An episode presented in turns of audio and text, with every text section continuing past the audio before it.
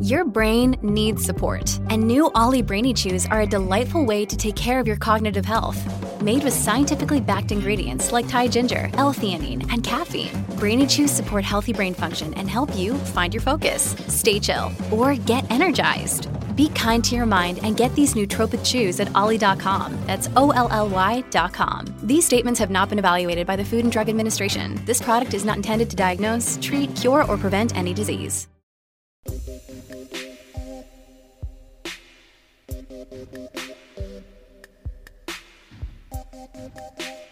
I'm Bree NicGarran, and you're listening to Hex Positive.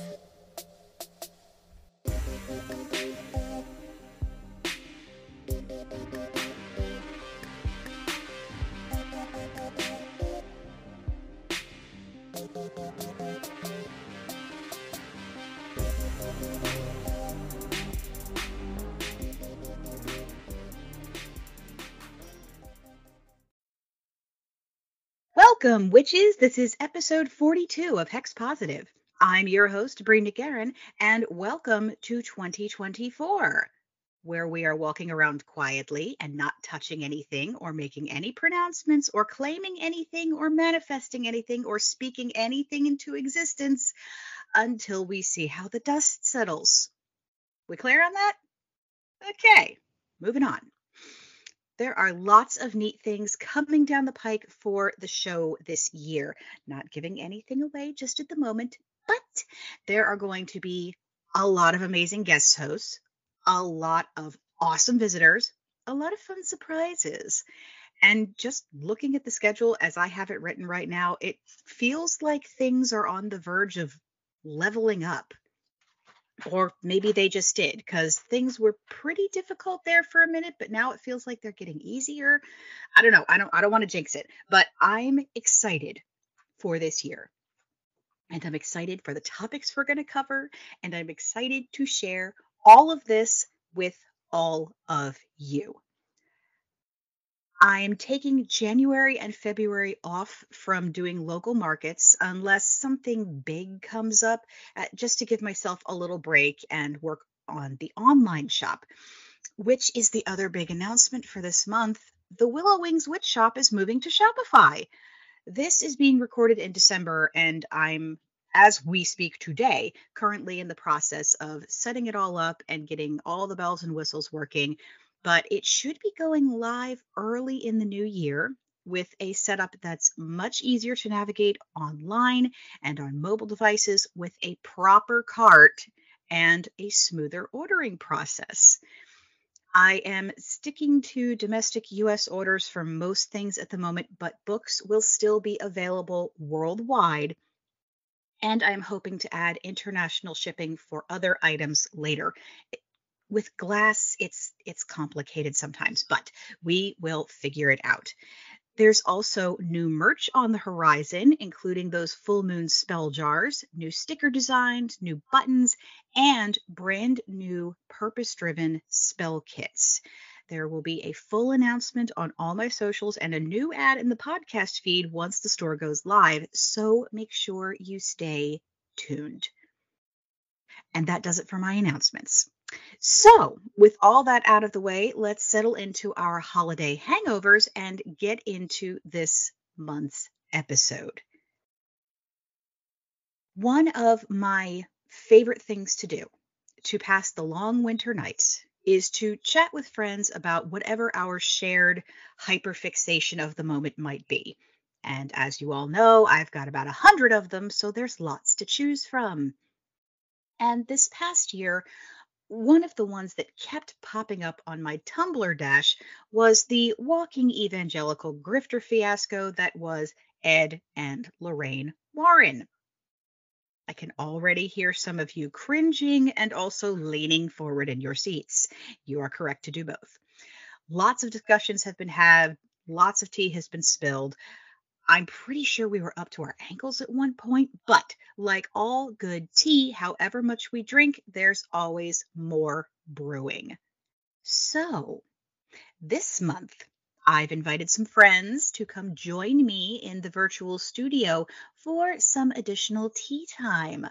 One is a returning guest, and one is a new friend from the Tumblrverse, and I'm so pleased to have them here today. Please help me welcome Jenn, the Ouija girl, and Lorelei Rivers. Good morning, ladies. Good morning, Bree. Good afternoon from Germany. Oh, that's right. That's right. Different time zones. I'm sorry.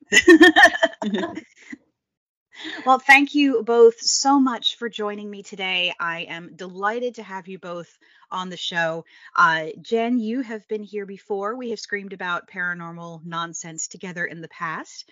And Lorelei, we are new buddies from the blogosphere uh, who have done some mutual shrieking about these uh, these topics much more recently. Uh, so, just for the folks at home who may not know you, uh, Jenn, tell the folks a little bit about yourself. Sure. As you know, my name is Jenn. I run a blog called The Ouija Girl on Tumblr. It's kind of off and on, but it's currently on as of now, so feel free to drop by anytime. I also run an ASMR channel on YouTube called ASMR Geographica, where I talk about history and world geography in a much more soothing, relaxed, non tea spilling voice. And by the time this goes live, I'll have a second channel called The Ugly Kitchen, which is going to be my cooking channel. So I'm so excited for that. And I'm so excited to be here, Bree. Thank you so much for inviting me back. Of course. And all that sounds really wonderful. I'm I'm definitely going to need links to all of that. We're going to put that in the show notes because I know I want to check it out and I'm sure my listeners do too. So, new buddy Lorelei, tell us about yourself. Well, uh, as some of you on Tumblr know me as Lorelei or Cat, or recently Sloth. Um, I have been active on Witchblr for a couple of years, and I guess I kind of fell down the rabbit hole in good and bad ways. Um, I have met some amazing people um, in the Witchblrverse like Bree over here. And I have also come across things that, well, I didn't think I had to think about, such as the Warrens, which I guess is what brings us all here today. Um, and this is my first time doing a podcast, so excuse any blunders or technical mishaps. But I am very happy to just talk about something that really has been frying my pancakes in like the decade and a half since I became a self-claimed witch. And uh, I'm really glad to have an opportunity to do so finally. It fries your pancakes. I love it. I love it. Uh, I in in my locale we say well that burns my biscuits. So I mean same energy. Oh, this is going to be a good day. All righty. Well, since we are spilling tea this morning, uh, in honor of this theme and in honor of the tradition of fine podcasts like And That's Why We Drink, Wine and Crime, and The Poisoner's Cabinet, I thought it would be fun if we all brought some tea to drink as well as all the tea we're about to spill. So, Lorelei, you know your beverages. What are you drinking today? I'm the rebel. I'm drinking coffee because, well, I just literally came off of 28 hours of traveling um, cross continental and uh, to fight off the jet lag and to help ground myself as we um, do our due diligent talking for this purpose. I uh, I need my go-to beverage to uh, help me function. Coffee at a tea table, you rebel, you. I'm the troublemaker. As some of you know on Tumblr, I have certainly stirred a few pots in my time.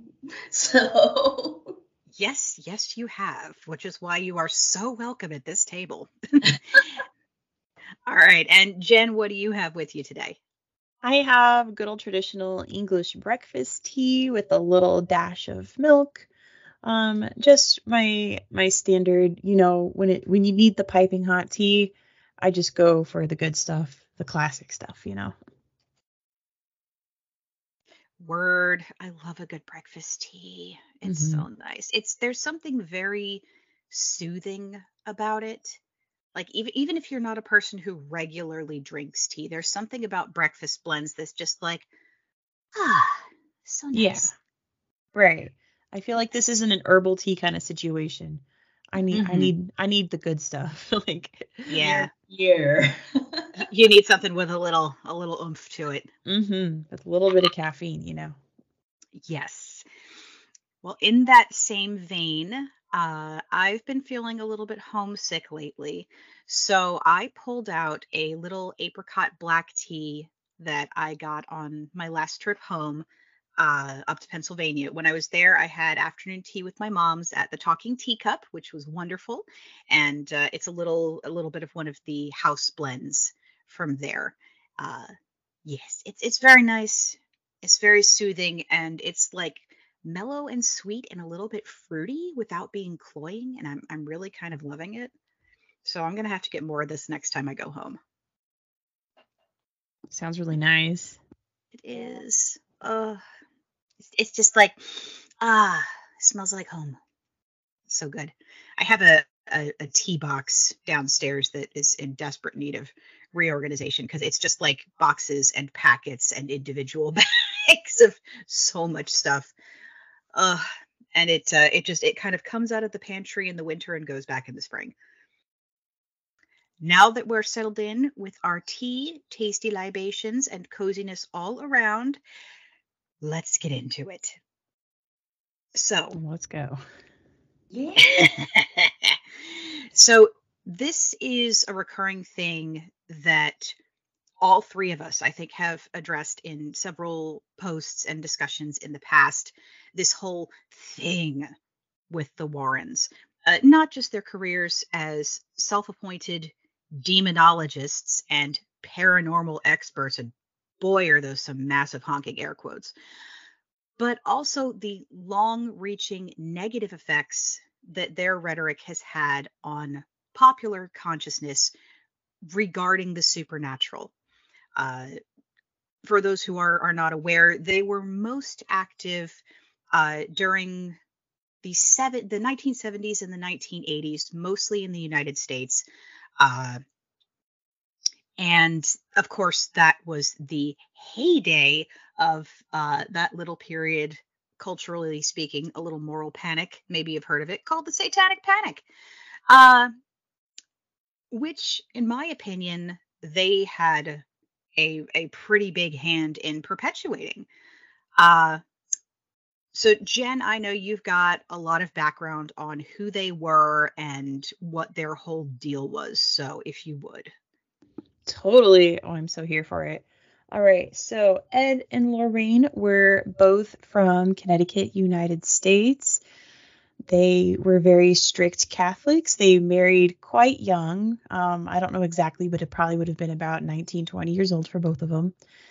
And Ed always had a long fascination with the paranormal. He claimed to have grown up in a haunted house and uh, just the the older he got, the more he you know researched. Also, massive air quotes. And by the time he was an adult, it's what he wanted to do full time, but wasn't quite sure how. So he was an artist. He painted buildings for the most part, from what I understand, like landscapes with buildings in them, very kind of like New Englandy kind of settings. So he would find a house that had a haunted history. He would paint it, send Lorraine to the house with the painting to knock on the door and say, Hi, my husband was really fascinated with your house, so he painted it. And would you like to buy it? And of course, they're like, Oh, yeah, you know, come on in. That's so lovely. And then they'd go, So, you know, what is it about this house? You, you know, like tell us, you know, what is there a history? And they're, Oh, well, there's actually haunting, blah, blah, blah. And they say, Oh, really? Like they didn't already know all of it. And say, Well, you know, my husband is a demonologist and I, Lorraine, am a clairvoyant, and we can, you know, figure out what's going on here. And 100% of the time. I was about to say 99% of the time, but no, it's 100% of the time. It was demons in their home. And they were always, you know, the the very worst of the worst and they had to do something immediately and you had to get a Catholic priest in immediately, so on and so forth. So, they expanded and formed their paranormal group from that, from the ground up, which I, I kind of respect the hustle, but at what you know, like it's it's complicated. So they they managed to form their paranormal group. Let me pull up the name real quick. It was the New England Society for Psychic Research. And they just kind of forced their way into different haunted stories that were ongoing and would definitely latch onto and target other Catholic families because they related to each other. And uh, it just took off from there. The the big big stories that everyone knows we're going to talk about all had to do with Catholic families, and I have nothing against Catholics and Catholicism, but they very clearly, uh, very clearly targeted people like that because they knew all of the weaknesses and knew all of the right buzzwords to say to get these people hooked and convinced that they were the real deal. And it was all very predatory and uh, very damaging in the long run, which we are definitely getting into today. So that is the basic, basic backstory of Ed and Lorraine Warren. Well said. And uh, it it bears mentioning that uh, not all of the houses that they walked up to and you know knocked on the door of i if i'm if i'm recalling correctly uh not all of them even had like anything going on. It'd just be like oh those people look like they probably have time and money and crosses. Uh let's go you know have a quote unquote psychic walk through and uh, you know say oh goodness I, I feel a heaviness in your home i feel a darkness i feel a, i feel a disturbance of the force you know have you been experiencing insert list of the vaguest possible nonsense that could be anything from you know just family strife to bad window seals mm-hmm. and it was oh do you hear do you hear creakings in your attic and these houses yeah. are 200 years old so yeah. like, yeah, actually, we do. yeah, it's like a used salesman technique where you know mm-hmm. it. I remember in psychology class, you know, it, that that's how salespeople draw you in, like, and you think you are, well, you think you know better. Yeah. Mm-hmm. But people who know, people who are professional con men, basically, like the Warrens, they know what they're doing. They know how to get people to buy their whatever it is that they're selling. So Oh yes. Oh yes. And Lorelei calling a spade a spade right out the gate. The Warrens for uh, whatever else the uh, the media and the uh, spiritual and paranormal and religious communities might make of them were in fact con artists. Um, and it's it's seen on a number of occasions with a number of the cases they were involved in. Uh, when something didn't go the way that they said it was going to go, they backtracked, they backpedaled, and blustered and basically lied and said, "Well, well, uh, it's it's it's never a certain thing, and you know maybe the thing is you know scared of us, so now it's not showing itself when we said it was going to." And blah, blah, blah. they they had a million reasons for why the things they said uh, weren't coming to fruition the way they wanted. Um, but you're you're both absolutely correct. Uh, a big part of their brand was that psychology was playing into people's fears, uh, was playing into things that had perfectly mundane explanations, but could be twisted to be something spooky. And the other part of it, yes, sorry, the people who. Mm-hmm. They, I, I absolutely believe that they selected their victims, I will call them that, they mm-hmm. selected their victims for a reason. They targeted people whom they knew that or you know they probably looked them up honestly they probably studied the family history they probably they probably absolutely vetted Wait. their victims i have oh, yeah. to absolutely target people who are vulnerable, people like the Perrons who who have five children, who are who are having financial hardships and you know who are in a vulnerable time of their lives. People or you know the whole Annabelle case where you know these young work, working people they knew whom they were looking for. They knew what they were doing when they selected the people that they were targeting. And it was not all random. They went in knowing what they were doing. Absolutely, absolutely. And the other part of their brand was uh, a, heavy dose of guilt uh, saying, you know, oh, well, you know, you have let this thing in somehow. You know, these things never come in without some kind of invitation. So they have these people so busy questioning themselves and their own actions, however minuscule they might be. And sometimes it was something as simple and stupid as, oh, you're not praying often enough or you're not going to church often enough or you're not going to the right kind of church.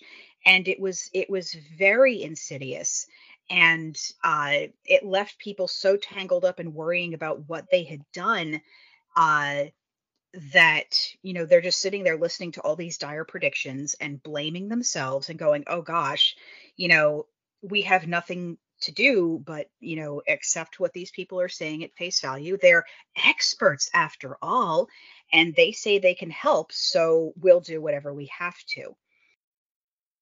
And it it definitely plays into a certain uh, a certain culture that exists in uh, certain parts of Christianity, particularly Catholicism, uh, where people tend to blame themselves uh, for the hardship in their life as some sort of divine punishment. Yeah, well, absolutely. Speaking as a Catholic here, yes. Um, I am in fact Catholic, um, baptized, confirmed, practicing, and all that. Mm-hmm. And. Uh, I know, shock, shock, shock, a Catholic witch who hates the Warrens. what? Warrens have had the backings of the Catholic Church. Was yes. that was all they could count on because, excuse my French, the Catholic Church is full of people like that. They recruit people like that. And the Warrens are the kinds of Catholics that make me not want to tell people that I'm Catholic. I'm I so sorry. because it's just, you know, they are they are basically the Catholic Church's best sales pitch. Mm-hmm. You know, the the fear mongering, the proselytizing, the you will have these horrible things happen to you if you don't have faith, if you are anything but Catholic. And and not to mention the racism, like witchcraft. Oh, bad. girl. bad. Native American religions, bad. Any African tradition religion, bad. Shamanism, bad. Name anything that's not Catholic and dare I say, white, bad, bad, bad. You're inviting demons in. You're going to go to hell. Oh my God. So, can you see how this, like, as as a witch of color, as a spiritual and religious person of color, I'm native Chinese, by the way. Um, like, can you just see how of all of this infuriates me? Oh goodness, yes. It has to be deeply infuriating and also deeply insulting on a personal level and i i completely understand you know because I've I've I've read your blog, I've I've seen your post. I know that you are you are deeply connected to your faith and that it's a great source of comfort and inspiration for you.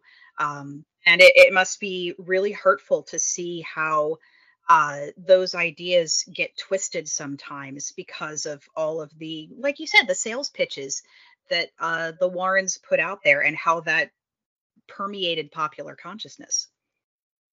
And of course, you know that. I, I would say the Catholic Church, it's well, you know, that's another can of worms. It's a conversation for another day. But, but they, ha- they have they have problems. It, it's a it's a thing. but the fact that the Warrens were deeply devoted to the Catholic Church. They were working for the Catholic Church, and the Catholic Church were literally like sending them out on these ghost missions. Mhm. Like, I'm sorry, that alone is like a red flag. Yes, very much so. Mhm. because um, the Catholic Church has its own agenda. Yes. And I'm quite certain that the Warrens were committed to whatever the Catholic Church was pushing at the time, and that's that's not good. That's that's just not good. Let's be real, Mhm. they were bankrolled. Like, come on. Like, it had Yeah. to have been. Yeah, yeah. I mean, they they had something in it for them, and you know, and these poor people, they were literally like fear mongered and victim blamed, and Mhm. all because the Catholic Church is being the Catholic Church, basically. Yeah. Well, uh, part of it was also the time frame in which they were working. Like I said, the uh, the 1970s and the 1980s. Um, the church was experiencing a huge drop off in membership.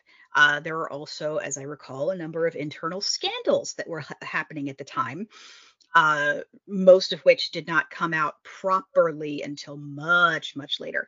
Uh, but there was this sense in a growing, uh, in, in a world full of uh, the growing presence of counterculture and uh, this this loss of faith and adherence to the old traditions and the set traditions of the church uh, in the younger generation that there there was this like i said this moral panic uh, not just about these you know fictional satanic cults that were going to kidnap your children that's a pretty obvious metaphor um, but also just the idea that the the younger generation, young people and young adults were losing their faith, were drifting away from the church.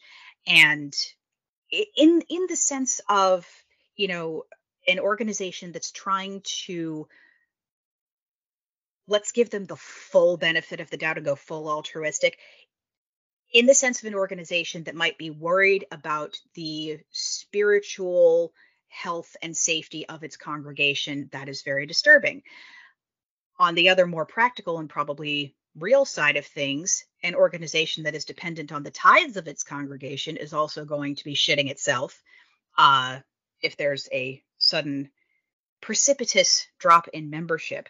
So having these two, like you said, salespeople, these con artists going around and telling people, oh, you know, because of everything that's happening in the world today, uh, because people are getting curious about other ways of life and other religions and other cultures, and you have, you know, I, I seem to recall this one case where they traced it to uh, the the alleged cause of the haunting was that the mother and the family had been to uh, a South African, not a South African, I am so sorry, a, a South American country. Wow, it's early uh, for me. Of course. Yeah, she she had been to a country in South America doing mission work. So, like in the church's eyes, that's supposed to be a good thing, and we I, I will keep my opinions on missionaries to myself, but none of them are good.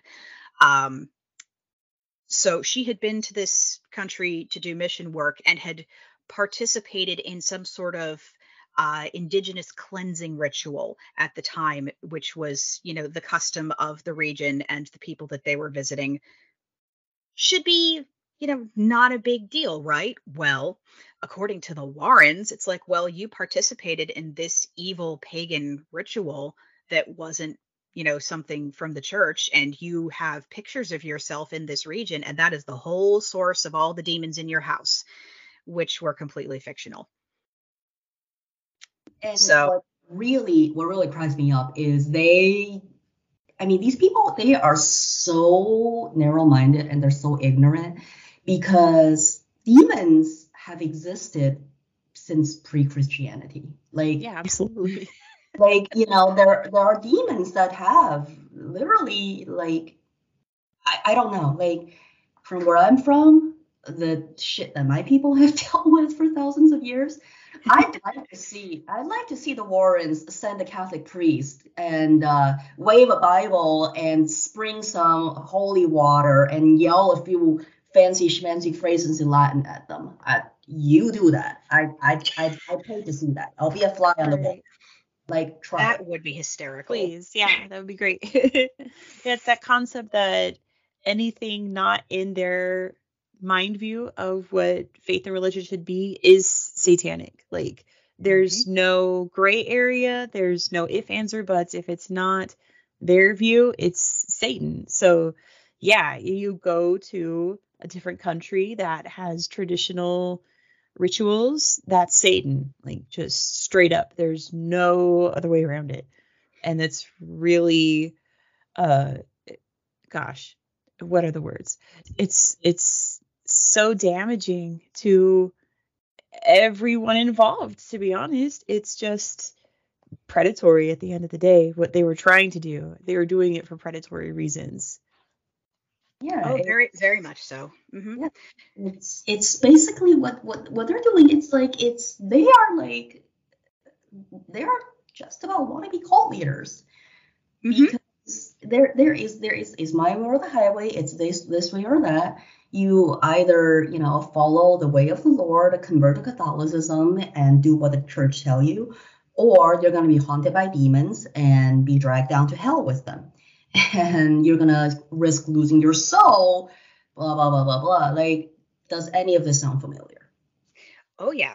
And you bring up a good point there uh, because as part of this whole uh, you know this this cultural shift that was happening you know and not just the the curiosity about these other ways of life but the uh the the loss of belief in or fear of divine consequences for not not always so much sin but for looking outside of the faith for exploring other things, for not being, you know, on that straight and narrow path, like you said, uh, you know, because people were, you know, culturally curious because they were looking outside of themselves in ways that, uh, you know, maybe hadn't been uh, as popular before. Um, you know it was just like well this is just the world now you know we we want to be aware of this other stuff we want to explore these uh these other places and these other cultures. We want to learn more.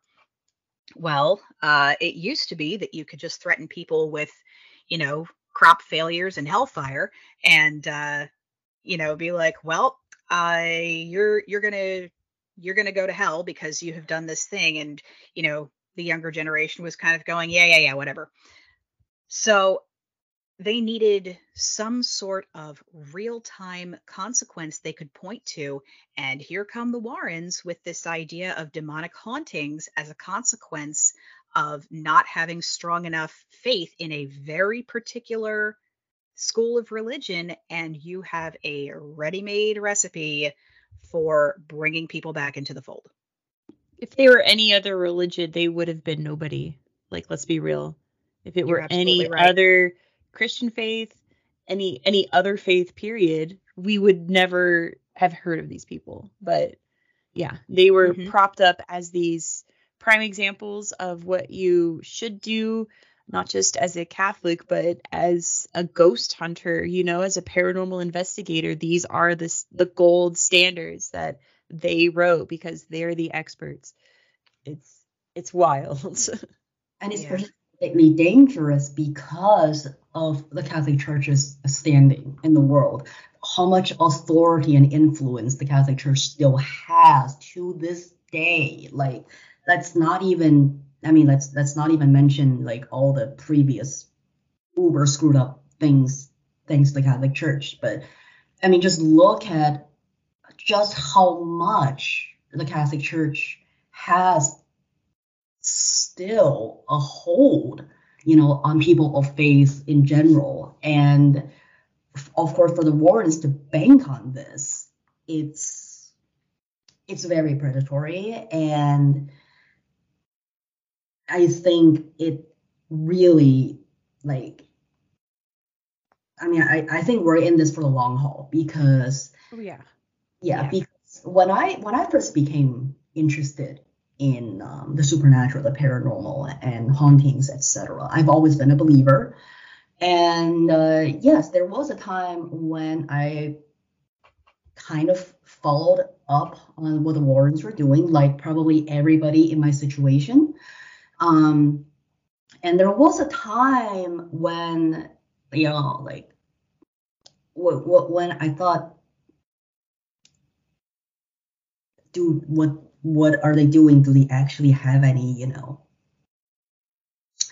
any, any, anything that's of essence, anything and then it actually took some time for me to really think about it, both from a Catholic point of view and from a person of color's point of view. It really it took some time for me to be like, wow, this is not good. Like Yeah. I, I admit in the beginning I was I was kind of fascinated. I was interested. Um, probably I would say any beginning spirit worker um, or uh, any anyone interested in paranormal investigation would would have looked into them, would have been interested in what they were doing. And what turned out was like it's always the same thing over and over and over. You know what I mean? It's like mm-hmm. it's never it's it's gotten so predictable. It became like a script that they were following, you know? So it just it, Yeah. it took me some time to be like, wait a minute. But I mean, if you if you were to really look up on all the cases, it's the same spiel each time, over and It's over. and always demons. It's always demons. Yes. Always demons. And it's always the worst case scenario. Oh, it's always the worst kind of demon. Yeah. Mm-hmm. Yeah, Yeah. because obviously we just have all these demons that are bored out of their freaking minds in hell oh, who got nothing Right. left to do than to wreck humans' lives. and to ta- quietly tap on their walls at night and to gently scratch them. As you know, demon stuff, right? That's what demons do, isn't it? Yeah. Like I mean, they, they scratch you about as hard as my kitten does, and they wake you up at three in the morning, and like like I don't know. I'm pretty sure that if there was like an actual for real demon in your house, uh, you would know. Like it wouldn't be a is this a demon? It would be like a oh wow, there's there's a demon in front of me. like it would be blatantly obvious, right? Like you wouldn't need someone to come in and be like, well, I think this is a demon. Like the, Yeah. it, would, it would be a demon. like I mean, aren't wouldn't aren't according according to Catholic ideology, aren't these creatures like thousands of years old? yes, yes. Like such amateurs. right, How to haunt a human 101. right. Oh my god. Because you know how they Oh. say like when you feel like a gentle touch at night while you're trying to sleep, you know, Mhm. demon stuff. These ancient powerful beings will, you know, Yep. gently push you. They did a PowerPoint of demonic possession for beginners in hell. Mhm. Oh, they'll, they'll make your your children not talk to you, and they'll Oh, gently yeah. tug on your bed covers at night, Yes. and you know appear as ominous but really indistinct faces in the grain of your wooden door. Mhm. Yeah, and they might produce a faint whiff of a bad smell Yes. that certainly isn't from you know cracked sewer pipes or a sink full of dirty dishes. Oh, jeez. Oh, yeah, you're you're absolutely right. It's hysterical. with your children's toys. Oh yeah, they're gonna haunt your your dolls. Yeah. Oh God, yes. Can we That's start actually with Annabelle, by the excellent way? Yeah. Yes, Can that we is an excellent Annabelle? segue. Yeah. Uh, please, please do, because this, gosh, I feel like um, out of all their cases, I feel like Annabelle and the circumstances surrounding that, and also the the way it has permeated uh, popular culture, is it's it's like the blueprint for the Warrens. It really it's it's like that and the Perron case, the the the thing that you know the the Conjuring franchise is based on. I feel like those two cases typify you know, their whole brand, their whole modus operandi, if you will, and just the whole structure of their con. So, yes, Jenn, by all means, tell us about Annabelle. Annabelle, the evil doll. So, once upon a time in Connecticut, because it's almost always in Connecticut. Gosh, it's just rife with demons over there, apparently. Um, Oddly convenient. This nursing student, uh, Donna Jennings was her name. Uh, her mom gave her a Raggedy Ann doll as a gift. You know, a normal gift you'd give your 20 something year old daughter, a, a young child's doll. That makes sense. That tracks. Uh, the the doll started moving around and they went to a psychic and the psychic told them that inside of this doll was the spirit of a little girl named Annabelle Higgins who their home like their I guess it was an apartment building uh, was on land that the little girl used to play on. So now that she's dead, she comes back to play with them. But then the doll started getting worse and worse. So once Ed and Lorraine Warren got a hold of them, Ed's like, "Oh, well, actually, this isn't. This is my favorite part." Ed believed, as I do, that spirits cannot hop into dolls and make them move around, which cool. But then he said, "Well, that's because it's a demon." that's hopped inside the doll and moving around and it's pretending to be a little child which is something that like also has permeated cultural ghost hunting that oh if it's a child it's probably a demon. That's from the warrens. That's 100% them. Uh, so the warrens took annabelle because annabelle by now was trying to strangle these people in their sleep uh, was leaving creepy messages uh, and anytime they try to throw it away, it would come back. So Ed and Lorraine took the doll in their car to take it home. Their car kept trying to crash and stall all the way home. And at one point, once it was in their home, Ed witnessed it levitate. And uh, it was getting so bad, it was doing things like uh, scaring their cat. Their cat wouldn't go near it. Uh, they put it in a glass box and said no one can ever touch it and you can't mock it, you can't do anything to it. That is the Annabelle story, bare bones. Like it's nothing at all like the movies make it out to be. That that is the story. Uh, my actual favorite part of this story is that uh 100% of that is false. Like uh those people did not exist. Uh the like the, the nursing student, she was not real. There is absolutely zero evidence of her existing and I tried I tried looking up all of the nursing schools in Connecticut at that time to find this person, and she does not exist. Uh, the doll is a mass produced doll, not an antique doll. If it was an antique doll, we could figure out who made it, where it was sold. Uh, we can't do that with a mass produced doll. And uh, just the evidence of this haunting is either so far fetched with it, you know, strangling people in their sleep, or really stupid making their car stall, you know, demon stuff, right? That's what demons do. Um, it's all completely fake. And their their big smoking gun is that at one point, this doll in their museum was visited by this couple and they mocked it. And on the way home, they crashed their motorcycle and one of them died. And uh, um, these people's names, uh, that's not important. What, what hospital they went to. That's not important. Um, any any pictures, newspaper clippings. That's not. You, you don't have to. You just take it at their word. It's Annabelle's 100% made up. Like all of their other stories involving all the the families, their interviews. Uh, that's all corroborated, but Annabelle is 100% false. They literally bought this doll, put it in a glass case, and made up this entire story. Like that's just all there is to it. There were no victims in this case, other than all of us having to deal with people thinking that now haunted dolls are a thing, which I I I can believe to some extent Robert the doll is a little sus. Ooh, but yeah.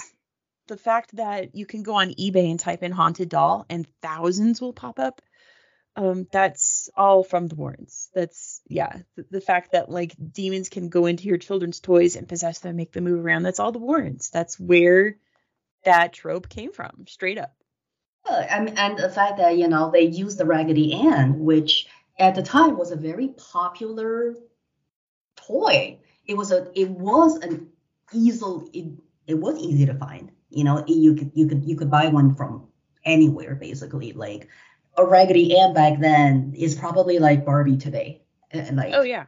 yeah, you know, it's so so it's you know it's so easy for them to If someone tried this today, the company would sue 100%. like Oh yeah. I'm surprised that didn't happen back then, like using their toys likeness as a demonic, dangerous thing. Uh, they absolutely like in this day and age, it would be a huge lawsuit, but I guess that was not a thing back then. And Oh, uh. I, as a long diehard horror movie fan, I love the Annabelle movies. Me too. Yeah, and there's nothing wrong with liking the movies. Like And nothing I at all. They're just movies. They Oh, yeah. make they are they are typical Hollywood horror movies. They are entertaining for that for that reason, and uh, they are fiction. That's that's what they are. They they are fiction, and uh, The the only problem is that they're, they're touted as based on a true story or based on factual events when they're not. Like they're they're, they're the the only fact is that Ed and Lorraine were real people, and that's about it. that's the only tie to reality. You know, it's. I'm glad that the movie didn't use a Raggedy Ann, which is the original. Yeah, 'Cause that would have been the biggest lawsuit of them all if they did. Yeah, I'm, Oh, I yeah. mean, I'm glad that they used a pretty creepy looking porcelain porcelain doll. Um, but it's um, I mean, like, why would a demon possess a Raggedy Ann doll? What the heck? It's what demons do, don't you know? According to the? Warrens, the demon experts. All things in this world. Well, like you said, they um, have nothing better to do apparently. oh, oh jeez. Oh boy. And just even and, and I mean I love the the the Conjuring franchise movies too as works of fiction and you know like Lorelei mm. said as a fan of mm. horror movies, I enjoy them just for for what they are as fictional stories because you know claims of based on true events or not which is like the most nebulous thing ever um you know the movies are fiction and they are based on fiction. So you know propped up by you know popular grifters or you know a giant religious organization or not and i'll get to that in just a second um you know it's still they're just fun stories. And also ed and lorraine are no longer living so uh there's there's no shame in enjoying the movies. Just you know it's important to realize that yes all of this is fiction.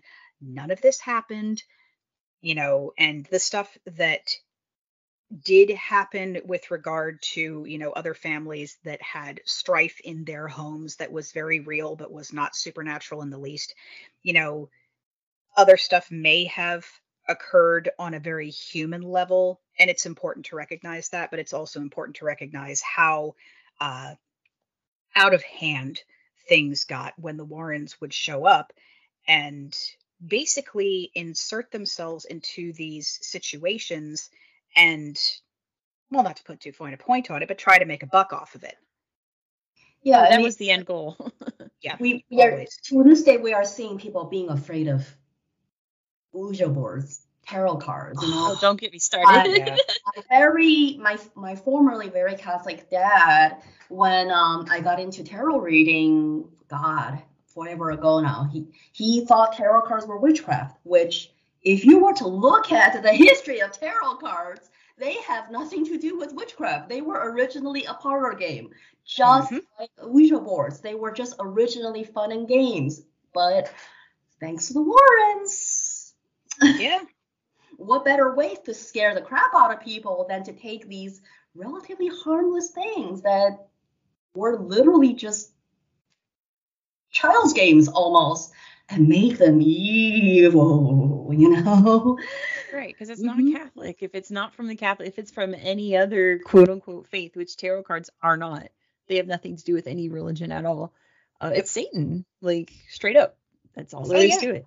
Well, because both both of them had you know connections to the counterculture in the modern era. Whatever their origins were you know it was oh they're connected with with the hippies and the witches now. So that must mean that they're evil uh, which means they've always been evil which means their origins had to be something evil which means we don't know what it is so we have to make it up. The warrens uh, also taped and, a devil card the, the devil card from the tarot deck oh, onto the annabelle yeah. case I love because that. reasons. Because reasons. It's like it's like okay, is that supposed to be like a label or a nameplate? Um, because the devil card has nothing to do with possession and I don't think that they would regard it as a protective symbol. I think they just thought it looked spooky. Oh, absolutely. That's the whole yeah. aesthetic of their mm-hmm. museum, quote unquote. And you know, yeah. it, it's the crazy part just how far the Warrens' influence have seeped into not only pop culture but also like just general, you know, society. Like when I first got a Ouija board, yes, I am the proud owner of a Ouija board, and congratulations. I have, and Yay! I have yet to have anything bad happen to me. Um, I've had it for four years or now. will you? And, and when I first got one, and you know, my husband, who is an atheist, who's a scientist, who is the most pragmatic and open-minded person in this world, stopped for a moment and was like, "Are you really sure you want to have that in our house?" And I was like, "Why? What's gonna happen?" Well, one of the cats might accidentally play with it and summon the devil or something. And I'm like, wow, this coming from you? Seriously? That's hysterical. Oh my! What if? What if the cats? Oh my god! Like like one of one of my cats was going to use my Ouija board and summon the. Mm-hmm. That's right. And like I said, my husband, the most pragmatic, practical, open-minded, atheist, scientist, engineer, was having trepidations about a board with letters and numbers on it. Right. I'm, I'm sorry. I can't get the image of the cats out of my head in a little circle. Just play with, with, with her. Somehow. Oh, just, yes. Yeah, I, I would just leave my Ouija board sitting around, and the cat would sit on it and uh, play with the planchette and commune with the undead, apparently. Oh no, I was I was picturing like three or four adorable kitties like sitting around with like smoldering catnip incense and all their little paws on the planchette. Uh, oh, a Scribbles cartoon. Yes. Right. I oh imagine oh the God. cats would be trying to like summon something so it could feed them, you know? Yep. They're just trying to get a meal, you know? Yeah, like I have come to answer your petition. What do you wish of me? Snackies. Ooh, nah. Feed us. exactly. well, we have tuna. Oh, Is God. there tuna in the house? if there is, give us a sign. oh, oh my God. Give us a sign. yeah, it, it's it's not just people like us who are, you know, into all this stuff, who are part of these communities, who, you know, who do this whether for a living or as a hobby or something. It's not just those of us who are, well, down the rabbit hole. The people who are outside the rabbit hole are like even they are, you know, like my dad, whom I thought was the smartest person I knew, thought tarot cards were witchcraft. and uh, and was trying to discourage me, a Catholic, from dealing with tarot cards because it's witchcraft. It's do you hear how ridiculous this is? This and you know, my and my husband who really like is you know, who lives with a witch, who, you know, basically married a witch and who ought to know better, for lack of better words. it's just that pop culture is so seeped into the the cultural mindset, you know. It's it's exactly. pretty wild how far it travels in our culture when it's based on literally nothing. It's it like it's the basis is mostly Hollywood movies and scary TV shows oh, and God, scary ghost stories. Like that's that's all that it comes from, but it's has such a chokehold on our culture that you know people even if they know better just have that in the back of their mind no matter what mm-hmm. and it would yes. i think it wouldn't have gotten this out of hand if you know if movies just stay movies if tv shows just stay tv shows you know if fiction stayed fictions if we didn't have the warrens backed by the Catholic Church, tooting the horns. This is all real. This can happen to right. you. This has happened to good people like you. This can happen. This has happened. If you know, if we didn't have con artists like the Warrens basically selling fiction as the real deal, I really don't think we would be sitting here having this conversation. Absolutely, absolutely. Yeah. Mm-hmm. It's, mm-hmm. you know, movies are movies and I love movies more than anything. But it's that oh you know the exorcist was a true story you know? Mm-hmm. it's it's all it's all that. That's where ouija board fear comes from is literally from the exorcist movie. Yep. Like it yep. all just comes back to this pop culture which i mean amityville horror was one of my favorite movies growing up. I thought that was the scariest movie that had ever been made. And part of it was because it was you know a true story. And it broke my poor heart, my poor ghosty heart, to just look at all of the evidence, not just from the Warrens, but from the actual people who were involved. That there's more evidence that Amityville was a hoax than it was real. And man, the, the evidence that it's real is so compelling that you almost don't want to look up the hoaxy stuff because it's so good. It's such a juicy ghost story. But uh, it's pretty blatant. It was literally made up for book deals and movie deals. Yeah, and also because the Lutzes, uh, you know, bought this house that you know they could get for cheap because you know a horrible thing had had happened there. A very real horrible thing yeah. had happened. An ent- entire family was murdered. That's real. That's horrifying. But they moved into this place and discovered they were in way over their heads and just thought, oh crap, how do we get out of this? Um, mm-hmm. Like if you read the the accounts, if you read uh, even just reading the book by Jay Anson, which is like the fictionalized account of everything that allegedly went on, um, you see way more evidence of you know just living in a really old old house with like bad window seals and poor heating and a whole lot of like financial stress and marital strife and bad parenting oh, uh, touted as you know evidence of a haunting. And if you if you look at it from that very human angle and then you know look at how uh you know yes they they did like set this up themselves but how uh the warrens and a, a lot of other people who were like you know popular uh, spiritualists, I guess, at the time, kind of swooped in and you know took advantage of the situation and continued to do so. Um, you know, on the backs of their children. It's very, very sad. Um, you know, because you know, it, even just not thinking about uh, the whole situation with the DeFeos, which is terrible and tragic.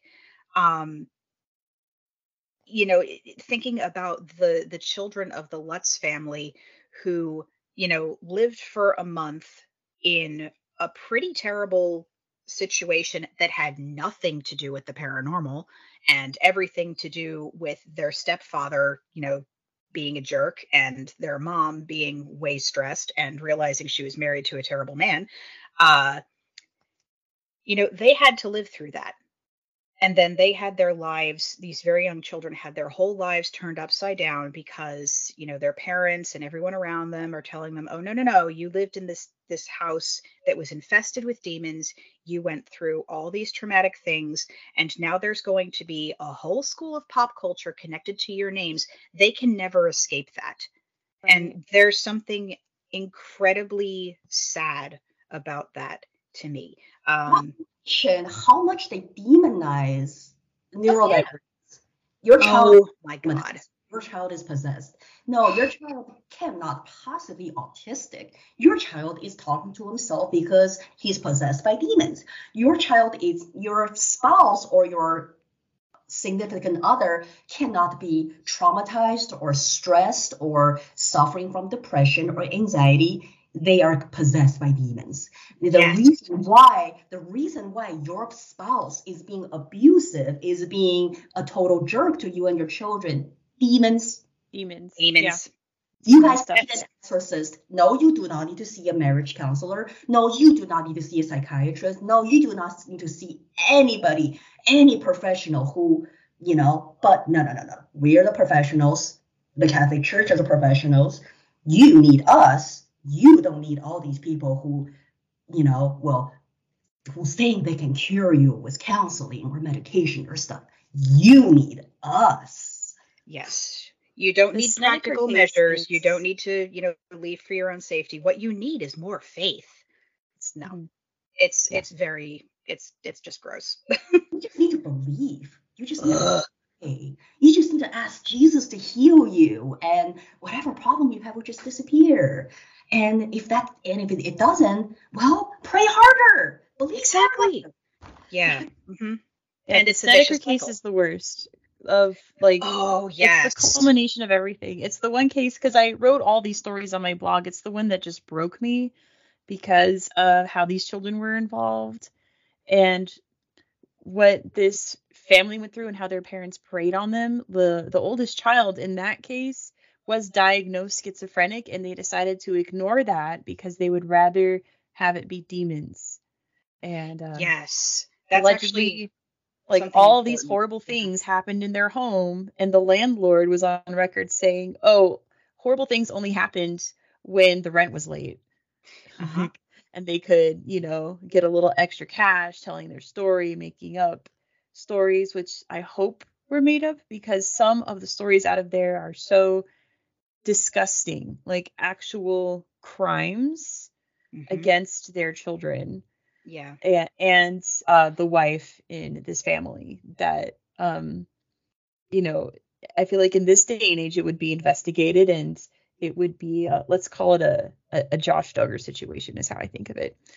Uh, yes. Uh, but it was it was all demons. It was the demons' fault and um, the only way to try to deal with it was to go on interviews, get the Warrens involved so they can go on interviews about it and rake in as much money as they could. And it was just sickening, to be honest. It's a yeah. devastating story. Absolutely. And basically, I mean, it's they're practically, you know, feeding this whole, you know, the Catholic Church deal with, you know, demonic possessions and exorcisms. And we know that the Catholic Church has done some serious harm. You know, like I think we all know the movie, um, the Exorcism of Emily Rose, based on. Oh, that story is so sad. Anneliese Michel, who so actually terrible. was yeah. was suffering from schizophrenia and I believe also epilepsy.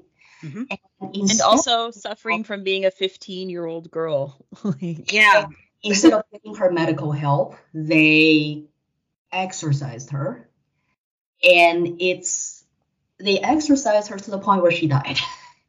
and the Warrens are literally helping the Catholic Church with this agenda where, you know, we can exorcise the the the mental illness out of you. We can exorcise the neurodivergence out of you. We can exorcise the trauma out of you. We can exorcise the abuse out of you. We can exorcise anything out of you. And do I don't think any of us really need to say it out loud how bad that is. Because on so many levels too, spiritual, Mhm. physical, all of it.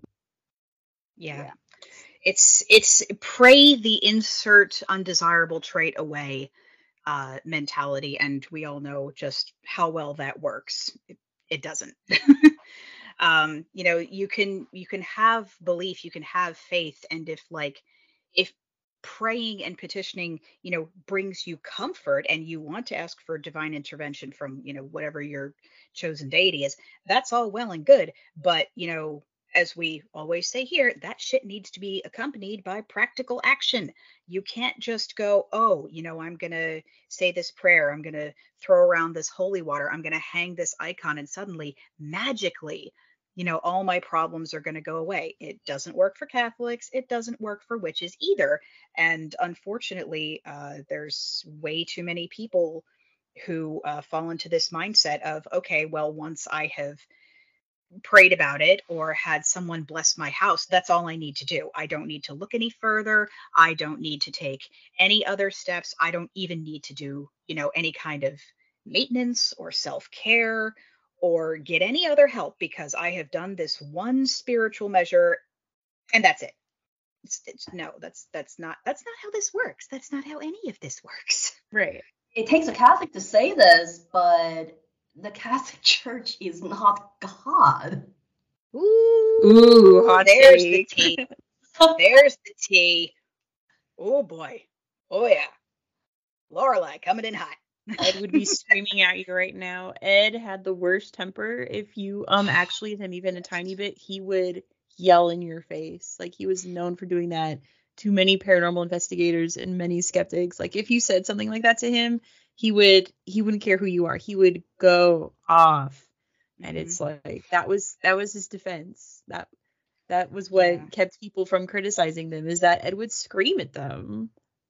hmm And didn't we have like multiple accounts that came out later of people saying, you know, yeah, he would yell at the people involved in these cases. We saw him yell at his wife.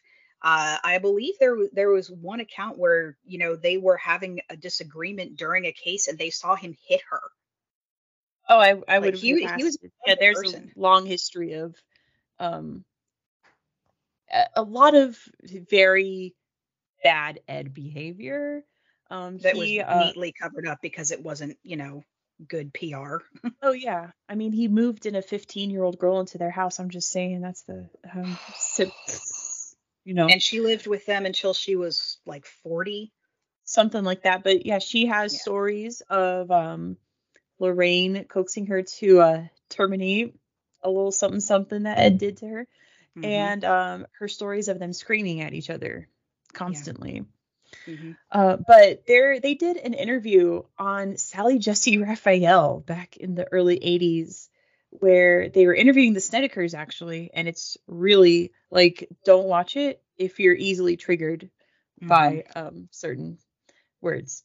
Uh, it's Yeah. very, very gross to watch, knowing what was actually going on in that house. But at the very end of the interview, like the last two minutes, they brought on a skeptic, and he could not say three words without Ed going off. Well, you don't know what you're talking about. Like just on TV, like.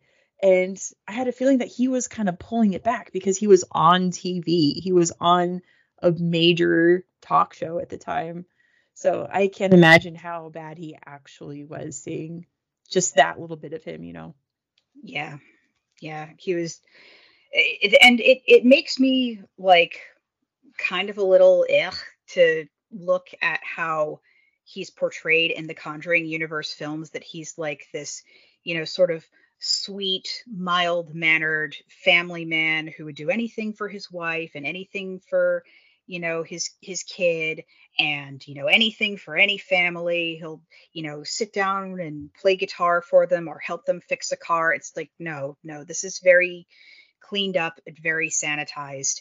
And uh, it's worth noting that in the uh, the legal agreements for these films, uh, Lorraine, who was uh, the only surviving member of the couple at the time that this went into production, um, specifically made sure like she requested that their lawyers have this put in that Uh, in none of the Conjuring films can there be any depiction or reference to the uh, to the Warrens being involved in abuse or crimes, and specifically, which is interesting to me, crimes against children. It's very sus. It's I- I extremely sus. okay, And it's like, oh, that she knows. She I have- knows that they were involved in shit. We'll be back with more Hex Positive after this brief sponsored break. This episode is brought to you in part by Portland Button Works. Do you like buttons? Of course you do. Have you ever had a great idea for one but just been like, darn it, if only I had the resources and equipment? Well, fret no more. Portland Button Works is just what you need. Portland Button Works creates custom pinback buttons in four different sizes, plus magnets, hand mirrors, and bottle openers. Download their templates and create your own designs, or use their new Designomatic for quick formatting. You can order just a few custom items or order in bulk for merchandise or big events. I've been getting buttons from Portland Button Works for years, and their quality is always top of the line. Ever wonder where the Hex Positive buttons came from? Well, now you know. And once you're done making your buttons, make sure you visit the newly rebranded Spiral House shop. A thoughtfully curated catalog of pre made buttons, zines, books, comics, tarot cards, and other curiosities, Spiral House focuses on intersectionality, the personal as political, witchcraft, magic, and occult topics. There's a good chance that they have exactly what you're looking for. Visit the main Buttonworks at portlandbuttonworks.com and check out the Spiral House shop at spiralhouseshop.com. Help support small business and get your buttons from Portland Buttonworks. Fighting fascism one button at a time since 2012. And now, back to the show. I, I, I can allow myself to like the Conjuring movies because the Ed and Lorraine Warren portrayed in the Conjuring universe are nothing like the real people. Yeah. It- I, it- I wish they had actually been like that. it, it's almost it's almost as if I can just pretend that they were just characters, you know, Yeah. who have have the same names Yes. because how they were portrayed, it's it's so so different, and you mm-hmm. know, I mean, hell, if they were portrayed like they were in real life, I probably hate those movies. Oh yeah, no one would watch them, and that's the point. If if things were portrayed for these films, you know, the way that they actually say, you know, based on a true story, very loosely based, because if they showed people what actually happened, one, no one would watch it. Two, people would suddenly go, "Oh my God, these these these were terrible people. Why the hell are we listening to them?" And three, the church, which is still bankrolling some of this stuff, uh, you know, would would probably lose a lot of face. Uh, it's also worth mentioning that apart from the uh, the Conjuring franchise, are y'all familiar with A Haunting? Uh, that that ghost Oh, story yes, series? show Yeah. is whack. Oh It's God. so fun, and they feature Wakanda. Yes, and they feature a number of episodes uh, where they have people come in playing the Warrens because they, you know, were involved in these cases people are talking about. And uh, you know, the the credit sequence has changed now that they're owned by uh, a different portion of the Discovery Network. But uh, I don't even know if you can find it outside of like physical DVD media anymore. Um, but the first two seasons were directly bankrolled by the Catholic Church. It's on YouTube. Yeah, Oh, Yeah. I'm sure. Mhm. Yeah. find it in you on YouTube. Yeah. Oh, it was. yeah. I mean, they have they have episodes on there now. Um, uh, the the ones that I could find still have like the the newer credits. Uh, but I was I was able to go back on uh, a DVD of the old ones that I had and just kind of go, no, no, I'm not crazy. That was definitely there.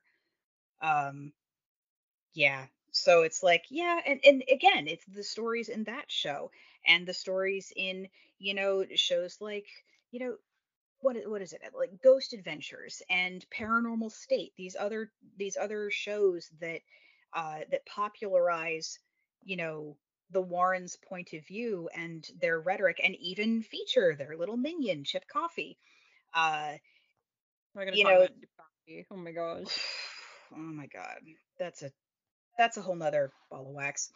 But um you know it still features this and it brought it back to a whole new audience that was receptive to it and that helped also to you know have this rhetoric permeate our consciousness and our imaginations about the paranormal. You know a whole new generation has now been influenced by pop culture that was basically just supernatural rhetoric directly written by the Warrens, pulled out of their asses, all heavily Catholic and all very only the church can save you.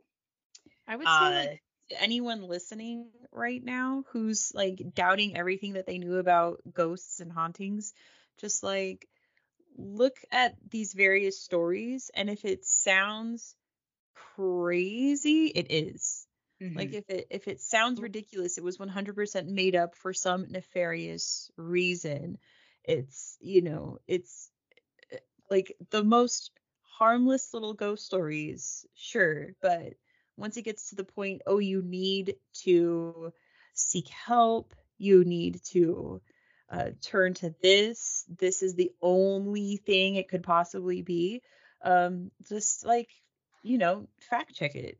Like Oh, you yeah. can't really fact check the paranormal. That's the whole point.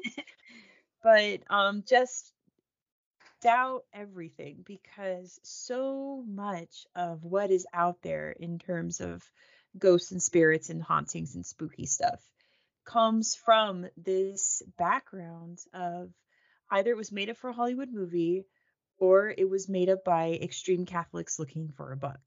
And that's Mhm. just all there is to it. So like like just you know, just like go through your favorite stories, go through your favorite I, I don't want to say creepy pastas because those are obviously made up. Go, go through everything that you know and just like think, does this sound like it could actually happen? And for some people, ghosts could not actually happen, but Mhm. it, it's it's you know the the fact of the witching hour and uh, uh, what Oh, else did they do? Like the whole the devil's hour being 3 a.m. anything that is like, oh, you know, scratches appear or things happen in threes Oh, yeah, and three the of the scratches. Trinity. and Mhm. even even just the uh the whole scratching thing you know used to be something that was like oh you know you'd hear about it in like one or two things and now it's just ubiquitous everywhere. like and, right. and oh Boxes if- getting turned upside down. yes if things start out very sort of quietly but then rapidly escalate for no reason that's a red flag Absolutely. yeah if if there's like horrifying apparitions everywhere you know if there's like rampant poltergeist activity like you said if it sounds like it's something out of hollywood it probably is Mhm. um you know and yes there are people who like who who see apparitions there are people who have you know experiences with things moving around um oh my my other favorite one that happens a lot uh, especially in the uh in the haunting series um if there are a number of experiences that like prop up the story that could just as easily be explained by sleep paralysis oh, no- jeez, that's Carbon right. poisoning. oh yeah yeah And anthropologically speaking, there is no one universal way of dealing with things spiritually. There is Yes, no one Absolutely. deal with ghosts, demons. Like if you were to talk to the non-white people in your life about Mhm.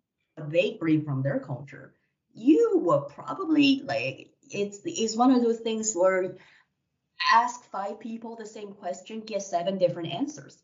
Because I know for a fact that you know I grew up, you know, with a very different flavor of dealing with ghosts, dealing with demons, dealing with the supernatural, you know, and you know, and and then you know, that's things that people who have only been exposed to Western cultures, you, you wouldn't even think of that, you know, like you know, exactly.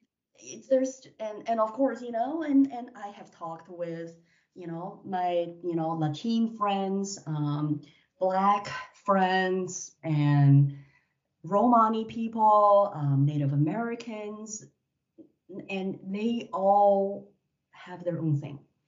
So to boldly claim that there is only one way to deal with ghosts, spirits, demons is incredibly hubristic. Yeah. because I, I mean, I, I like to joke around and say, yeah, you try dealing with anything from, you know, anywhere that's not North America or Europe or even some parts of Europe. And uh, we'll see how that goes for you. Oh God, yes. I you you were bringing that up earlier, and I I was thinking, you know, oh how convenient it is that uh that all of these uh all of these demons, you know, not only apparently attended the same classes um on how to haunt a home and how to scare the living, uh, but also are just conveniently dealt with with the exact same measures every time. It's a list of like maybe 10 things tops and it always ends with you know just have an exorcism and i'm like you know if this happened anywhere where like christianity in general and catholicism in particular were not a sort of i don't want to say default but i do want to say highly influential and um, culturally pervasive that's what i'm looking for uh it influence on the uh the mentality of the people involved it would completely fall flat you're you're absolutely right um and we do hear you know stories from many many many other places of like you know weird shit happens everywhere but we do not see these cookie cutter explanations for one, what is going on, or two, how to deal with it, except in these cases. And it's it's why. because it's all coming from the same, you know, two people and their minions and their backers. For one, the demons from my culture don't speak Latin. oh my gosh.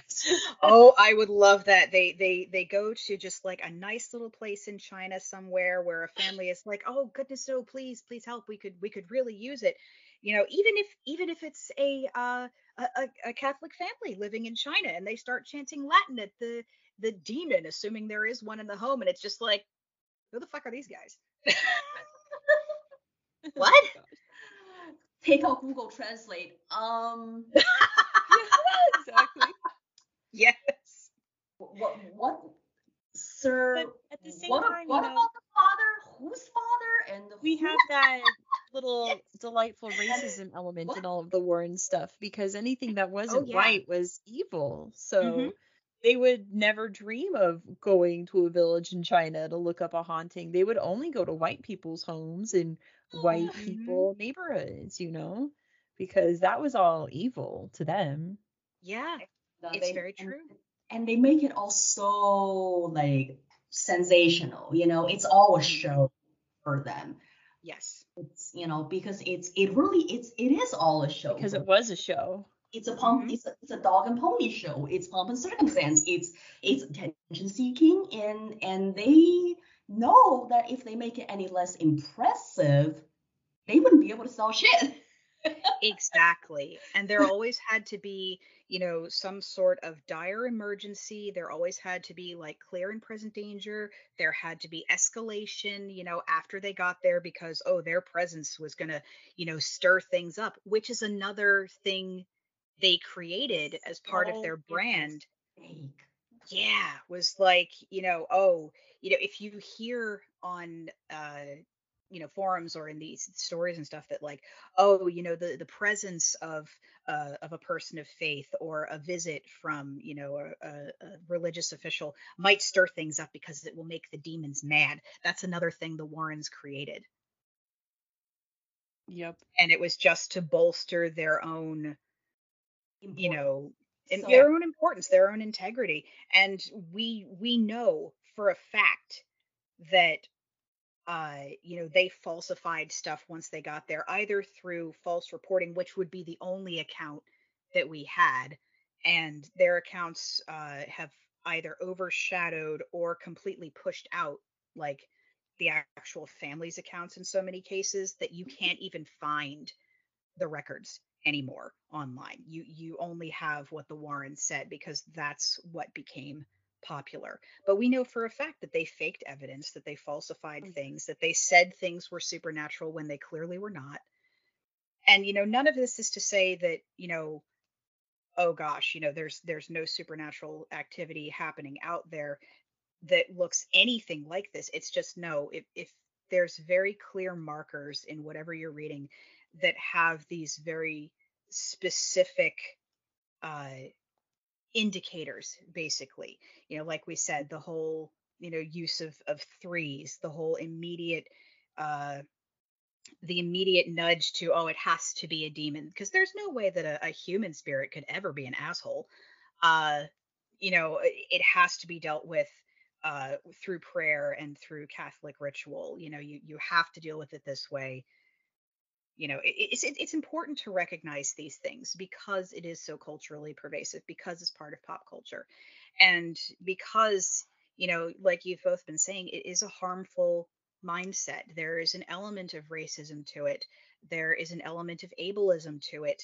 Um, there's an element of uh, furthering harmful attitudes about uh, abuse and you know self-care and you know seeking proper help for yourself and your family uh and you know not to mention just the the whole idea that there is only one you know faith or way of life that can ever truly save you that's a whole different level of gross but yeah So all demons speak Latin. Where, where the oh god I-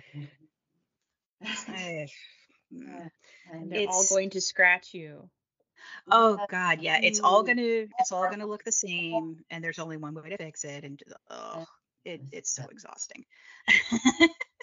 and they and it's and honestly like i i feel it you know i both online and in real life like i have had people who are like oh you know you're a spirit worker you are you deal with you you deal with ghosts. I said i mean define dealing with ghosts but sure.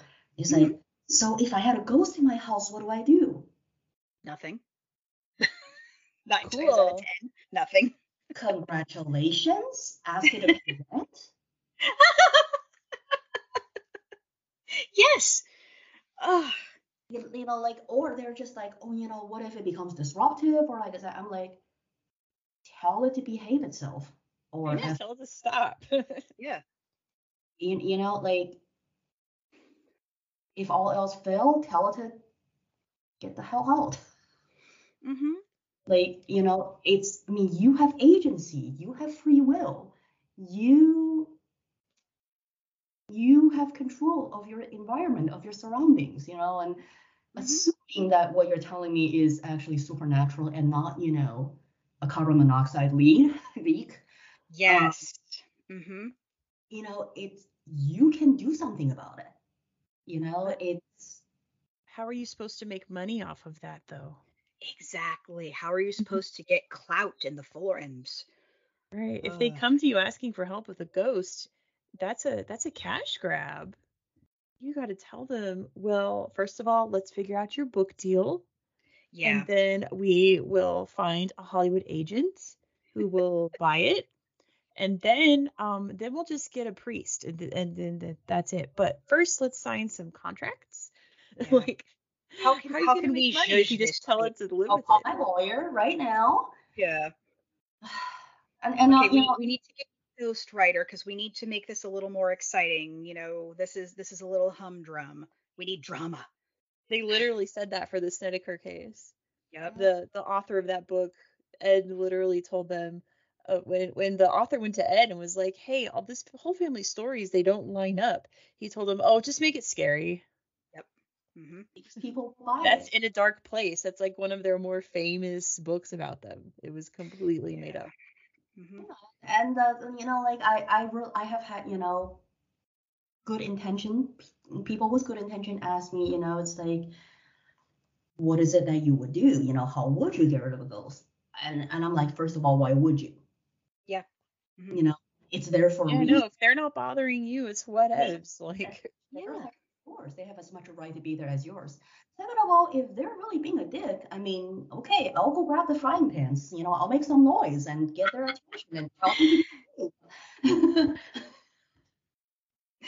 Yes, exactly. And there there is just this this assumption, I think, uh, at at least uh, in in Western culture, when it comes to spirits, that uh, you know anything that you find in your house that's a ghost, you know, is is is going to be disruptive, uh, has the potential to be malevolent, and you know, if you try to tell it to behave or make it leave, that it's going to lash out.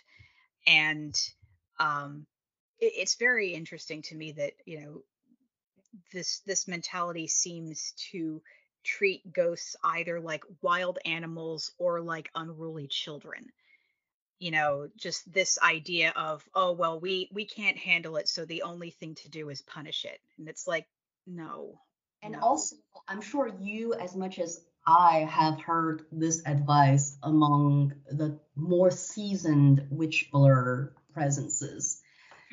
have you tried talking to them? Mm.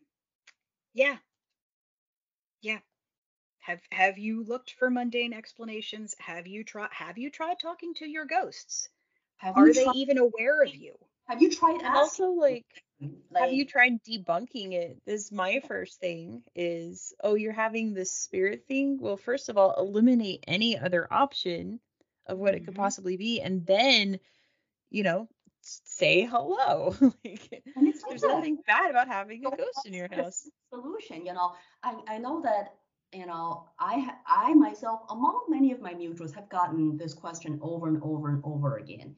What do I do when it comes to the spirit? What do I do when it comes to this ancestor? What do I do when it comes to this deity? And the answer that we give over and over and over again is ask them. Mhm. Yep. Yep. Just start a conversation yeah You don't need a, a, a third person, a middle person, a go between. Because anybody who tells you you do is selling something. Because Yes. there's no reason whatsoever that you cannot just go ahead and talk to them yourself. I, I mm-hmm. cannot any reason whatsoever that you need someone who is just as much a human being as you are. I mean, there's there there are things in my culture that you know regarding you know you know um, my people, um, the shamans, and there there are things there are certain things that we do require um, someone with how should I say who is more attuned, who is more experienced, who is trained in the matter. But that's I always that- understood in Chinese culture that would be like the extreme last resort, though. Like they would be like something the also- absolute last thing you would do. that's also something like as far as my people um were, were concerned that's something that's much more complicated than just say i got a ghost in my house you know what i mean like Mhm. you know you, you know our our shamans were set to you know walk the line the walk the border tread the border between the mortal realm and the spirit realm and uh I mean, there's a reason why they were special people. There's a reason why shaman is not a self-proclaimed title. I mean, they deal with things that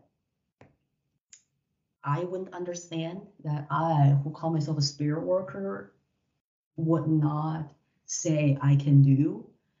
But that's that's also, you know, that's but that's also kind of a step beyond what the average Joe Schmo like you and me would come across. You know what I mean? It's it's kind of the same. It's kind of the same as you know, there are different layers to every spirituality. There's different layers to every religion. You know, it.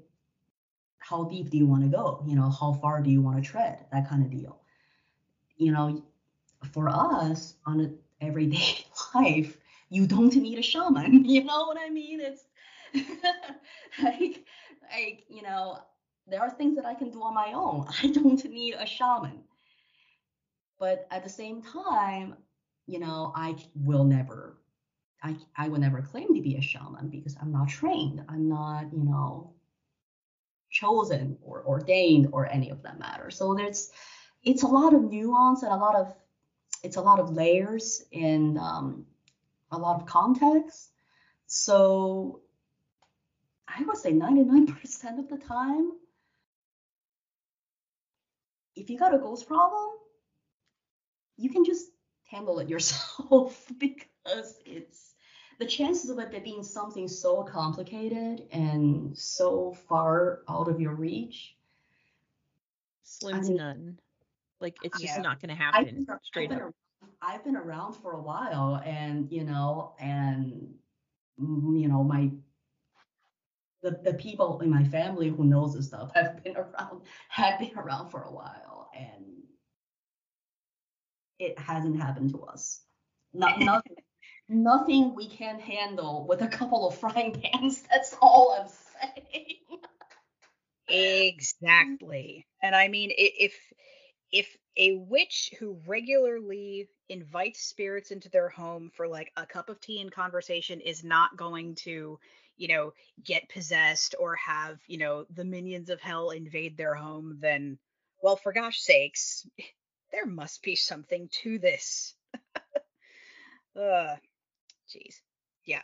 But you're absolutely right. It, it's, it's, it's much more, uh, it's, it's both much more complicated and much simpler than it's made out to be. And, you know, nine times out of 10, you can deal with it either in a very mundane way or just by, you know, opening up a line of communication. It doesn't always have to go to the worst case scenario. Sometimes. Yeah, and the the Warrens' mindset was so straight and narrow that if you even thought slightly outside of the box to different cultures, different religions, different ghosts dealing with techniques, it all collapses. Like mm-hmm. it just completely makes no sense whatsoever, which is why they were so adamant about this is the only way and we're the gold standard of ghost hunting and just like don't look at the man behind the curtain. Like don't fact check us, don't listen to minorities. The like just just listen to us. We are correct.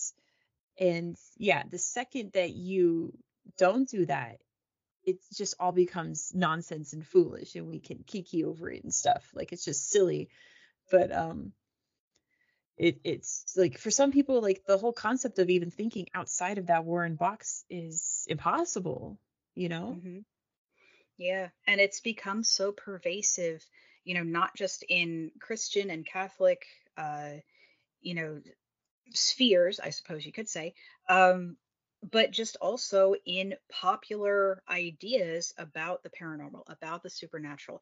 And that has permeated the witchcraft community because whether we like it or not, we do still get a lot of uh, sort of culturally Christian ideas uh, in the community, especially when it comes to uh, working with deities, working with spirits. We still have to question our assumptions we have to examine our mindsets and you know not only go well this is what i think but also why do i think this and where does that belief come from you know it's not that you have to automatically question or disbelieve or pick apart everything you believe or everything you encounter. It's just a little bit of fact checking and critical thinking and you know good old common sense and a bit of self-regulation, just those little those little check-ins just to go, well wait a minute.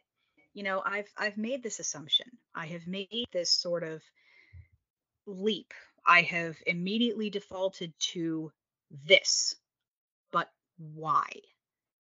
Yeah, and in this day and age, you can fact check anything. You can find the source of anything online. It's all out there. Mhm. we are products of our environment. Oh, yeah. know, none of us is an island. So what we need to do is we always constantly need to look around us and say, where is this coming from and who is it benefiting? Exactly. Exactly. And if it turns out that like that first thing that you have, you know, gone to is indeed what you truly believe, like in your heart of hearts, it's like, no, this is this is something that I truly believe, you know, this fits my experience, this like kind of fits what's happening. Um, you know, that's that's all well and good. It's just important to understand where that comes from, who said it, and why it exists because a lot of this does like you said it serves someone it serves a purpose. And in order for us to not perpetuate harmful schools of thought and harmful stereotypes it's very important to recognize this when we see it and maybe not immediately or directly refute it uh, when we encounter it but just to be aware of it and to remind ourselves to question our assumptions and to remind others to do the same or at least you know when someone makes the knee jerk uh you know oh no you have a ouija board uh you know comment in your house you know on tumblr or whatever you can go and Yeah. You know? yeah mm-hmm. And uh, and and also you know unfortunately the modern witchcraft community is a kind of a western centric um, eurocentric community. And uh, and guess where a lot of that get their ideas from? People like ed and lorraine warren. And i'm not saying that's intentional but you know they're And it's just so weird because Ed and Lorraine would hate people like us. Like we would be evil Satan worshippers to them, but their concepts are in our community all the time. Like we just find mm-hmm. scraps of it all over the place. And it's like, how was that line crossed? Like, at what point did that happen? I mean, mm-hmm. if you look at, you know, the Warren influenced um, haunting documentaries, it's always black magic, you know, witch bad, pentagrams, ooh, you know, witches are, oh my God, you know, it's, but, and yet still somehow, you know, our community still, you know, isn't free from the Warrenism. You know, it's Yeah, actually, there's uh there's another uh another person on Tumblr. I believe it was Creature Wizard, uh, who who we uh I believe we're mut- mutuals with. Um, they called it the Warren Curse, and honestly, Oh no, I that was me. That was you. That was That was you. I'm sorry. Well, Creature, Creature Wizard has has talked about them as extensively as well. Yeah, I I'm I'm terribly sorry. Yes, that was Jenn. and the creature good. Wizard have, Yes. um have have reblogged from Jenn and from each Yeah. other a whole bunch. So uh our That's true. we have all crisscrossed each other a lot. Oh yeah. Okay, so so credit where credit is due. Jenn came up with that, calling it the Warren curse. Uh, but if you if you're not already following uh, Creature Wizard on on Tumblr, Creature Dash Wizard, uh, it's another wonderful person, and we love them. Uh, but I I honestly cannot think of a better epithet for the influence this has had than it is a curse. It's something that you know kind of hangs over our heads we have a hard time getting rid of it, getting out from under it, and it has a negative impact. It, it is. It is the Warren curse. Yeah, that's why like I that was my mindset was that it's permeated our culture, well, our culture, our community so Mhm. much that it's it's like how do we expel it, you know? It's the same way that you would have to undo a curse. And that's that's kind of where my my mindset was going with that was just having to dismantle it bit by bit until you're the one with the power over it. Yeah. I don't know. Maybe it needs an exorcism. we should call someone. we should call someone. Oh my god. Does anyone know anyone in Connecticut? Pans. Get the frying pans. Uh, yes. Well, I think that is an excellent note to uh, to wrap things up on. This has been incredibly fun. Uh, this is a whole lot of tea. My cup is empty and I'm swimming in it and I'm living. And I really hope that we've helped to clarify some things for folks listening. Uh, I'm going to include some some source links with some additional uh, articles to read and clarification. It's it's going to be a lot of Wikipedia, but that really really helps for the overviews when it comes to the Warrens and these various cases. So uh, if uh, if you want more information, uh, make sure you check the show notes, and I'll provide what sources I can, as well as links to these two wonderful wonderful people who have come to talk with us today. Uh, thank you both for joining me. You're absolutely lovely. I'm so happy you joined me. Uh, do you really quick want to uh, plug your projects and socials before we go? Yeah, sure. My Tumblr is the Ouija Girl. My YouTube channels will be ASMR Geographica and The Ugly Kitchen. Awesome. Um, I am active mostly on Tumblr and Instagram. Some of you probably already know I am Crazy Cat Siren on Tumblr, the mother of cats. Yes. And my Instagram is the Sloth Chronicles. it's my sloth side of things. Tumblr is kind of like my cat side of things, and Instagram is like my sloth side of things. So uh, that's where you will find me most of the time. Awesome. Thank you so much. All right, listeners, that about wraps it up for this month. Remember that it's important to question our assumptions and educate ourselves on things before we pass on information. So keep fact checking and keep those common sense superpowers strong.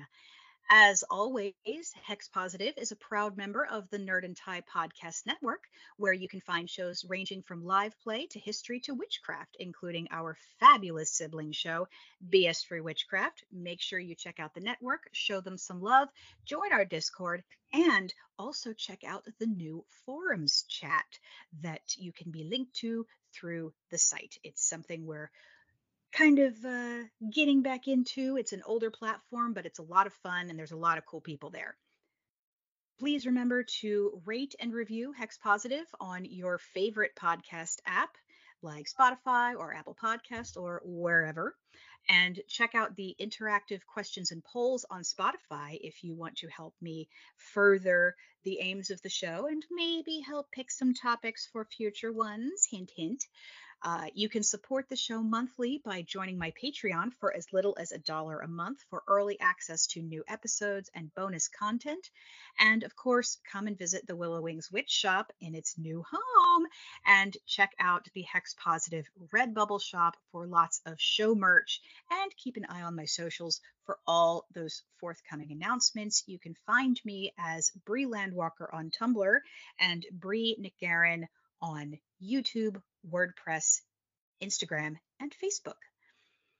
Until next time, I'm Bree NicGarran, joined by the wonderful Jenn and the equally wonderful Lorelei, reminding you to stay safe, wash your hands, fact check before you pass on your info, and beware of self appointed demonologists bearing gifts.